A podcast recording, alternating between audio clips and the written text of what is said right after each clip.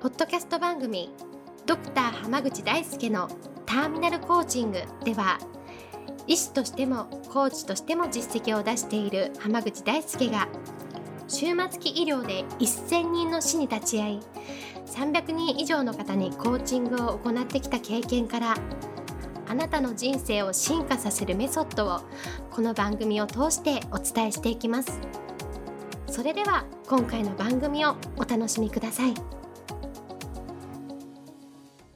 こんばんは、浜口大輔です。ポッドキャスト番組、ドクター浜口大輔のターミナルコーチングを始めていきます。それではナビゲーターのそのおさん、今日の質問をお願いします。はい、今日はどこまで頑張ればいいかわかりません。目安がないと頑張れないという質問が来ています。よろしくお願いします。よろしくお願いします。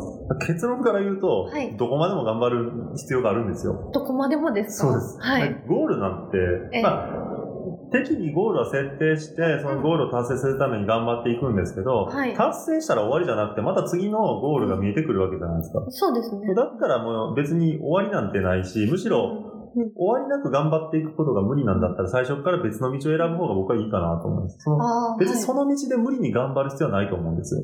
なるほだからど。どこまでも頑張っていきたいことを見つけられたらそれが一番うーん。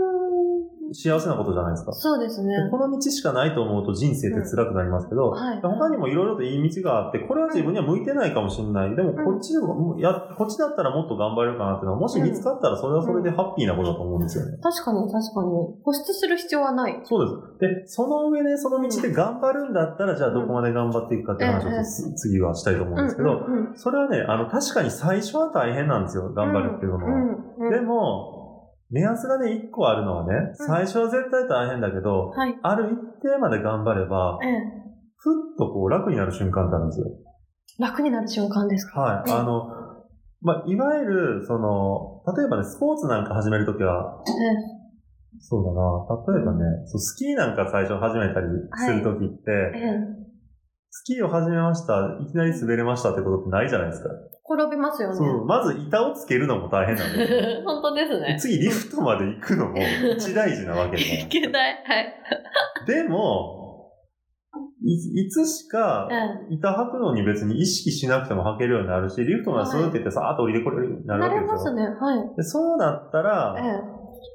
そこからどんどん楽しくなって、うんうんもっとやれるし、もっと技術を上げようと思ったり、うん例えばその、競技会に出たいなとか思ったりするような人だったら、とか、あの、もっとジャン、その、スキーだけどジャンプできるようになりたいとか、モーグルみたいな道に行きたいとかって人だって出てくるわけですよ。うんうん。その時にう、ん頑張る量で言うと、最初の時から比べたら、はるか大きな量頑張らないといけないわそけうじでゃないすね。ではもい。その時って、うあの、そんなに苦ではなくなってるはずなんですよ。ああ、でもそうですよね。こう楽しい、いいけるかもっていう感じですよねだか。ら最初は確かに頑張るとか、こう、なんかね、こう、抵抗を感じながら頑張るんですよね。こそうです。ななんかこう思い通りいかないとか、もやもやするっていうのがありながら頑張るから、うんうんでもそこはね、必ず抜けれるんですよ。うんうんうん。例えばね、他の例で言うと、飛行機に乗ってる時とかだったら、うんあの、結構天気の悪い日とか、雨とかの日とかだったら、え雲の中に入った時ってすごい揺れるじゃないですかえ、。揺れますね。で、離陸の時から風で結構揺れてて、ええ雲がね、ガガガーってすごい揺れて、はいうんで、雲を降って抜けた瞬間に全然揺れなくなるんでうすよ、ん。なりね。ます。うん。それと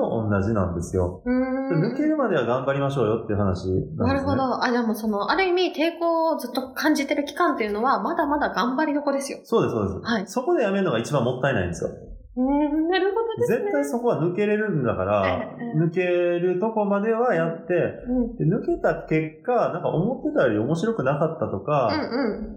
まあ、かなりできるようになったけど、なんか違う気がするなと思ったら別のとこ行ったらいいと思うんですよ。なるほど。でもその世界が見えるまでは、うん僕は頑張るべきだと思いますね。うんせっかく選んだんだったらね。ああ、そうですね。うんそうだから、その抵抗がなくなるまで頑張るっていうのは、まあその、自分自身が感じる抵抗っていうのと、もう一つね、はい。周りの抵抗っていうのもあるんですよ。周りの抵抗ですか何か頑張り始めると、なんか、えやいのやいの言ってくる人っているじゃないですか。います。なんはかいそ。んなので成功できるのかとか、なんか 成功できるのは一握りの人だからどうだろうだみたいいな。ますね。いるでしょいますよ。それってね、最初の出始めのところはうん多いんですけど、うんでもね、それもね、ある一定の成果を出し始めたらもう誰も何にも言わなくなるんですよ。そうそういうもんなんですかそうへーそう、あの、なんか言ってくるのって、自分と同類だと思ってるから言ってくるんですけど、うんうんうんうん。だから今まで一緒にこうやって別に特に頑張らずに生きてたのに、うんだから今のままでいようよみたいな感じのうん。うん。働きかけなわけなんですけなるど、ほど。はい別世界に行っちゃったなって思われたら、んその辺の人たちからの抵抗っていうのはなくなるんですよ。なるほど。その、なんかこう、無意識の引っ張られ